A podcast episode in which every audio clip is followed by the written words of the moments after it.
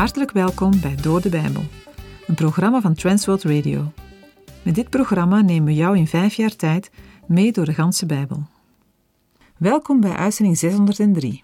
In de vorige uitzending waren psalmen 11 en 12 aan de beurt. De kern van psalm 11 vinden we meteen in het begin. Terwijl goddelozen bezig zijn om de fundamenten van de samenleving te ondermijnen, richt David zich op de Here. Het is de enige uitweg in zo'n situatie. Als het gaat om de fundamenten, denken we aan de waarheid en het recht waarop een maatschappij gestoeld is. Wanneer daar barsten in komen, dreigt er groot gevaar. Het beeld dat David gebruikt laat zien dat het gevaar groter is dan het misschien lijkt. Wanneer de fundamenten worden aangetast, stort op den duur het gehele gebouw in. Het vraagt een scherp inzicht om dit gevaar in te zien. Een fundament is veel minder zichtbaar dan het gebouw dat er bovenop staat. Ook in de christelijke gemeente geldt dit. We kunnen ons druk maken over de vraag welke kleur de gordijnen moeten hebben, de uiterlijke dingen, terwijl de vijand bezig is het fundament van het huis te ondermijnen. Als we dat niet in de gaten hebben, wordt het huis onstabiel. De barsten in het fundament laten het huis wankelen. Dan kunnen we nog een tijd lang bezig zijn met zaken die er minder toe doen, maar na verloop van tijd stort alles in. En doen de gordijnen er helemaal niet meer toe. Paulus schrijft dat Christus het fundament is van de gemeente. De pijlen van de tegenstander zijn erop gericht om zijn waarheid aan te tasten. Wanneer we vaststaan in geloof en de waarheid van het woord niet loslaten, zullen ze geen doel treffen. Misschien moeten we wel wat meer investeren in de bewaking van de fundamenten van het christelijk geloof en ons wat minder druk maken over bijzaken. Net als David mogen we daarbij vertrouwen dat God vanuit de hemel alles overziet. Vanaf zijn troon heeft hij het laatste woord.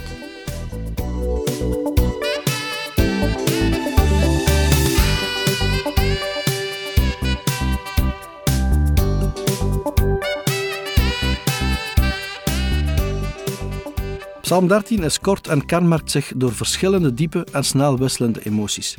De dichter, David, lijkt eerst geen afstand te kunnen doen van zijn aanhoudende vraag: Hoe lang nog, heren? Toch slaagt hij erin, ondanks zijn ernstige nood, een plotselinge omschakeling te bewerken en besluit hij met vertrouwen en vreugde. Waarschijnlijk schreef David deze psalm toen hij door Saul of Absalom achtervolgd werd. Psalm 13, vers 1. Een psalm van David voor de koorleider. Het opschrift van Psalm 13 is ondertussen een bekende aanhef. Het komt trouwens in 55 psalmen in het Bijbelboek voor. Waarschijnlijk werd deze psalm gebruikt in de context van het heiligdom, voor de muzikale invulling van de eredienst. Het opschrift is bedoeld omdat de psalm zou worden toegevoegd aan de lijst van psalmen die gezongen werd tijdens de eredienst. Psalm 13, vers 2. Hoe lang nog, heren? Zult u mij voor altijd vergeten? Hoe lang zult u uw aangezicht nog voor mij verbergen? Zonder verdere inleiding begint David zijn psalm met een serie van vier of vijf vragen, direct gericht aan de Heer. Het stellen van vragen aan elkaar is in het Oude Testament gebruikelijk. De meeste vragen van een mens, gericht tot God, staan in het Bijbelboek Job. De vragen komen op hetzelfde neer, maar worden in verschillende bewoordingen herhaald om de nood te benadrukken en die van alle kanten te belichten. Ze worden ingeleid door hoe lang en geven een verloop in tijd aan. Indirect blijkt dat David andere tijden verwacht. Blijft de Heere David voor altijd negeren? Hoe lang verbergt gij zich voor zijn dienaar? Psalm 13, vers 3. Hoe lang zal ik nog plannen maken in mijn ziel? Verdriet hebben in mijn hart, dag na dag. Hoe lang zal mijn vijand zich nog boven mij verheffen? Het woord hoe lang komt in deze psalm vier keer voor. Het is waarschijnlijk retorisch bedoeld, als klacht en niet om informatie te krijgen. Hoe lang nog wordt David gekweld door zorgen en zijn hart overweldigd door verdriet? Met deze vragen verschuift de aandacht van God naar de emoties van de dichter, om zich daarna te richten op de uiterlijke omstandigheden. Hoe lang nog is de vijand sterker? David bevindt zich tussen twee polen. Aan de ene kant is dat de Heere, die zich volgens David van hem afgekeerd heeft. Aan de andere kant is er de vijand, die blijkbaar de overhand heeft. De combinatie van deze factoren verergert Davids situatie aanzienlijk. Hoeveel erger gaat het nog worden? Psalm 13, versen 4 en 5. Zie mij aan, verhoor mij, Heere, mijn God, verlicht mijn ogen, anders ontslaap ik in de dood. Anders zegt mijn vijand, ik heb hem overwonnen, en verheugen mijn tegenstanders zich, wanneer ik wankel. De klacht gaat over in gebed. David dringt aan. Door de Heere expliciet mijn God te noemen, komt hij dichterbij en pleit hij op zijn relatie met de Heere. Het is zijn gebed dat God naar hem omziet. zijn aangezicht weer naar David toekeert en hem weer gunstig gezind is. Verder bidt David dat God hem antwoordt en zijn ogen verlicht, hem weer vitaliteit en vreugde schenkt. Dat is de enige manier waarop David in leven kan blijven. Bovendien zal hij dan niet door de vijand worden verslagen en, als hij sneuvelt, niet door de tegenstanders worden uitgejouwd. Psalm 13, vers 6. Ik echter vertrouw op uw goedertierenheid. Mijn hart zal zich verheugen in uw heil. Ik zal voor de Heere zingen, omdat hij goed voor mij geweest is. Met nadruk plaatst David zich tegenover de vijanden. David vertrouwt op de gunst van de Heere en zijn verbondstrouw. Psalm 13 wordt gezien als een voorbeeldig Joods gebed. Met een klacht, pleidooi, vertrouwen en een lofprijzing. Psalm 13 maakt duidelijk dat het gebed ook hartstochtelijk mag zijn, met vragen aan God. Maar die vragen worden gesteld vanuit het vertrouwen dat de Heere zeker uitkomst geven zal. We gaan naar de volgende psalm, psalm 14. Sinds de mens ervoor koos om zijn eigen weg te gaan, en niet die van de Heere, gaat er op aarde erg veel mis.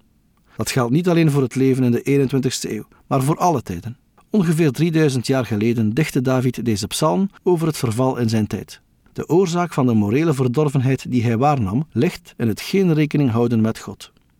De overeenkomsten tussen Psalm 14 en Psalm 53 zijn opmerkelijk, en het lijkt alsof het lied twee keer is opgenomen in het Bijbelboek Psalmen. Het belangrijkste verschil tussen de twee liederen, die beide afkomstig zijn van David, ligt in het gebruik van de naam van God. Waar David in Psalm 14 de voorkeur geeft aan de naam Heere, Yahweh, staat in Psalm 53 telkens God, Elohim. Waarschijnlijk werd Psalm 14, net als Psalm 53, regelmatig gebruikt in de Joodse erediensten. Psalm 14, vers 1. Een psalm van David voor de koorleider. De dwaas zegt in zijn hart: Er is geen God. Zij handelen verderfelijk, bedrijven gruwelijke daden. Er is niemand die goed doet. David beschrijft het atheïsme in de praktijk. Want atheïsten denken ook dat er geen God is om rekening mee te houden. Zonder inleiding beschrijft de dichter de dwaas. De dwaas handelt naar eigen inzicht. Op het morele vlak faalt hij. Het gaat om de persoon die in moreel opzicht tekortschiet. Het is iemand die zich niets aantrekt van God of gebod en doet bovendien de rechtvaardige geweld. Het gaat om iemand die geen inzicht heeft in Gods werkelijkheid en geen besef van Gods gerechtigheid. In de wijsheidsliteratuur komt de dwaas vaak voor, als tegenovergestelde van de wijze. Bij zichzelf of in zijn hart denkt de dwaas: er is geen God. Met andere woorden, er is geen goddelijk ingrijpen, geen God die zich laat gelden. De boosdoener leeft in de overtuiging dat hij van de Allerhoogste niets te vrezen heeft. Het gaat hier niet zozeer om een theoretisch als wel om een praktisch atheïsme. De verdwaasde mens doet en laat wat hij wil. Hij leeft alsof er geen God is, terwijl hij Gods bestaan niet ontkent. De dwaas richt verderf aan. Zijn daden zijn in één woord gruwelijk te noemen. Het lijkt wel of er niemand is die goed doet. Psalm 14, vers 2.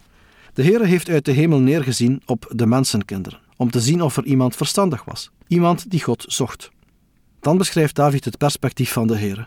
Het gaat er namelijk om hoe hij de mensen beoordeelt. Vanuit zijn hemelse woning kijkt de Heer naar de mensen, om te zien of er nog iemand is met inzicht, iemand die hem zoekt om hem te dienen. Wat de Heer dan ziet, is niet bemoedigend. Psalm 14, vers 3. Zij allen zijn afgedwaald, tezamen zijn zij verdorven. Er is niemand die goed doet, zelfs niet één.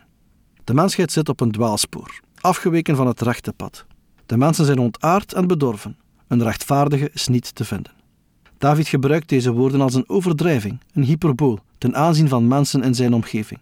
In Romeinen 3 past Paulus deze uitspraak toe op alle mensen. Hij zegt dat de mens van nature niet alleen afgedwaald is van de Heer, de mens is van nature ook geneigd God en de naaste te haten. Psalm 14, versen 4 tot en met 6. Hebben zij dan geen kennis? Allen die onrecht bedrijven, die mijn volk opeten alsof zij brood aten, zij roepen de Heere niet aan. Daar worden zij door angst bevangen, want God is bij het geslacht van de rechtvaardigen. Weliswaar beschaamt u het voornemen van de ellendige, maar de Heere is zijn toevlucht. Het afwijken van God en het inslaan van een andere richting bederft iemands leven. Daarbij gaat het niet om mentale ontoerekenheid of gebrek aan intelligentie. Nee, het gaat om een algemeen verderf, om het ontbreken van moreel besef over het menselijk leven. Namelijk dat dit leven Gods liefde, goedheid en trouw zou moeten weerspiegelen. Hebben zij dan totaal geen inzicht, deze zondaars? Zij verslinden het volk met dezelfde vanzelfsprekendheid waarmee zij brood eten. Maar de Heere zoeken zij niet. Toch is David ervan overtuigd dat de Heere op zijn tijd zal ingrijpen. Dan spreekt David de goddelozen rechtstreeks aan. Zij kunnen uiteindelijk tegen de arme mensen toch niet op, omdat de Heere hen beschermt. De Heere is en blijft hun toevlucht. Psalm 14, vers 7. Och, dat Israëls verlossing uit Sion kwam. Wanneer de Heer de gevangenen van zijn volk laat terugkeren, dan zal Jacob zich verheugen. Israël zal verblijd zijn. De dag komt dat de Heer ingrijpt, afrekent met de goddelozen en een keer brengt in het lot van zijn volk Israël. Als de verlossing er is, zal Jacob juichen van blijdschap en Israël zich verheugen. De verlossing is daarmee niet alleen een weldaad voor het volk Israël, maar er zal ook feestvreugde zijn waarin de Heer wordt verheerlijkt. Psalm 14 wijst als troost op Gods aanwezigheid, ook al lijkt hij afwezig. De psalm stelt een actueel thema aan de orde, waar ook moderne gelovigen mee kunnen worstelen. Ook vandaag kunnen mensen vragen: waar is God en wanneer zal hij vergelden? Juist omdat het oordeel wegblijft, kunnen mensen denken dat de Heer de grote afwezige is en kan het kwaad toenemen. Voor ons komt het erop aan niet mee te doen met de onderdrukkers, maar in ons leven te laten zien wie wij dienen. Het slot van het lied ziet uit naar verlossing uit Sion, waar Gods heiligdom is. Na allerlei uitreddingen heeft God in de laatste dagen de Messias, zijn zoon Jezus, gezonden naar deze wereld en werd het heil vanuit Jeruzalem, vanuit Sion verkondigd. In de brief aan de Romeinen refereert de apostel Paulus aan deze psalm. De rechtvaardigheid van de Heere, zijn grondige afkeer van geweld, maar ook zijn diepe verlangen naar gerechtigheid, komt wel vaker voor in de psalmen. De Heere zit op de troon, observeert de mensen. Zijn oordeel zal net als bij Sodom en Gomorra op de slechte mensen neerkomen, terwijl degenen die zijn wil doen, zullen aantreden voor zijn aangezicht. In contrast met Psalm 14 vinden we in de volgende psalm de beschrijving van de rechtvaardige, degene die mag wonen bij de Heere. Psalm 15 is geen loflied, gebed of dankzegging, evenmin als Psalm 14, maar een verhandeling over de levenswandel van de rechtvaardige. Daarom wordt de psalm vaak als wijsheidspsalm gekenmerkt. De relatie met de naaste en daarmee de relatie met de Heere staat centraal. Blijkbaar is een vrome levenswandel nodig om deel te kunnen nemen aan de eredienst. Ethiek en cultus mogen niet tegen elkaar worden uitgespeeld. Daarbij kunnen we ook denken aan de kritiek van diverse profeten. Zij wezen het volk op het feit dat offeren aan de Heer een goede zaak is, maar offeren zonder dat men er echt bij betrokken is, is verkeerd. Psalm 15, vers 1. Een psalm van David. Heere, wie zal verblijven in uw tent? Wie zal wonen op uw heilige berg?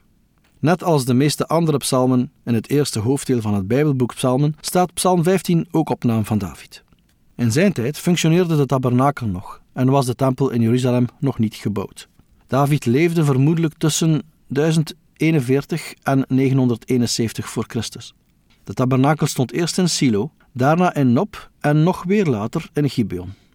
Een toepassing van Psalm 15 is dat de psalm deel uitmaakte van de eredienst in het oude Israël.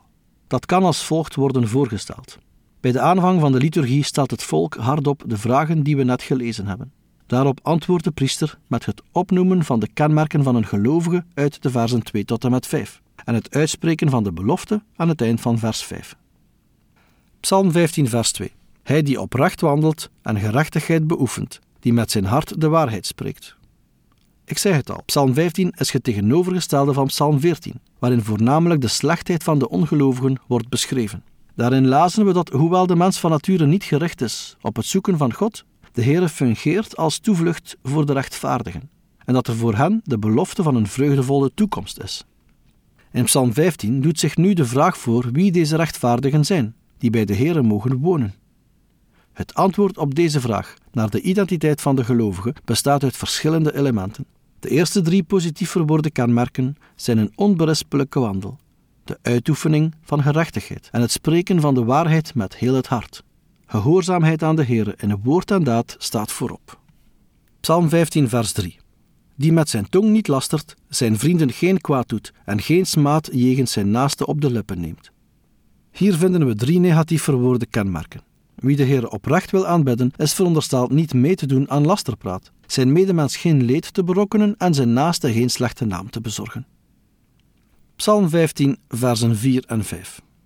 In zijn ogen is de verworpene veracht, maar wie de Heere vrezen, eert hij. Heeft hij gezworen tot zijn schade, zijn eed verandert hij evenwel niet. Zijn geld leent hij niet uit tegen rente. Een geschenk ten nadele van de onschuldige aanvaardt hij niet. Wie deze dingen doet, zal niet wankelen voor eeuwig. De Heere heeft een juiste omgang met elkaar hoog in het vaandel staan. De rechtvaardige geeft hieraan gehoor, door niet om te gaan met de goddeloze. Hij vermijdt het gezelschap en de invloed van iemand die hem kan afbrengen van de weg van de Heere. Daartegen eert de gelovige de metgezel die de Heere vreest. Bovendien komt hij zijn belofte na, zelfs als dat hem nadeel brengt. Overeenkomstig de wetten van de Heere vraagt de gelovige in Israël geen rente van een volksgenoot als hij iemand geld leent. Ten slotte laat hij zich niet omkopen om een onschuldige te laten veroordelen op het moment dat hij in een rechtszitting recht spreekt of als getuige optreedt. Te allen tijden spreekt de rechtvaardige de waarheid. Ook wanneer hij de kans krijgt te profiteren, is liegen of een onwaar getuigenis afleggen voor hem geen optie. Aan het einde van de opsomming van kenmerken volgt een belofte.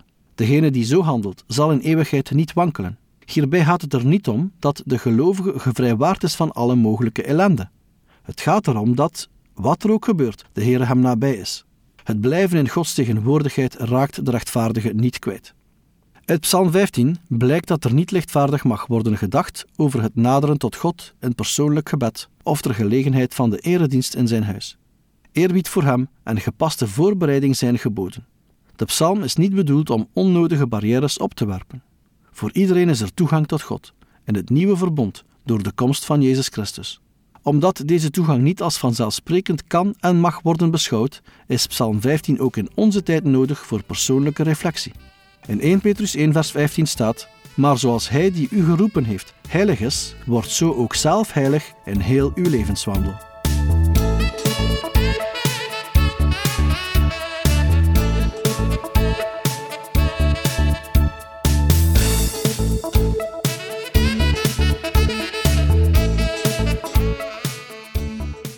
U heeft geluisterd naar Door de Bijbel, een programma waarin we in vijf jaar tijd de ganse Bijbel bespreken.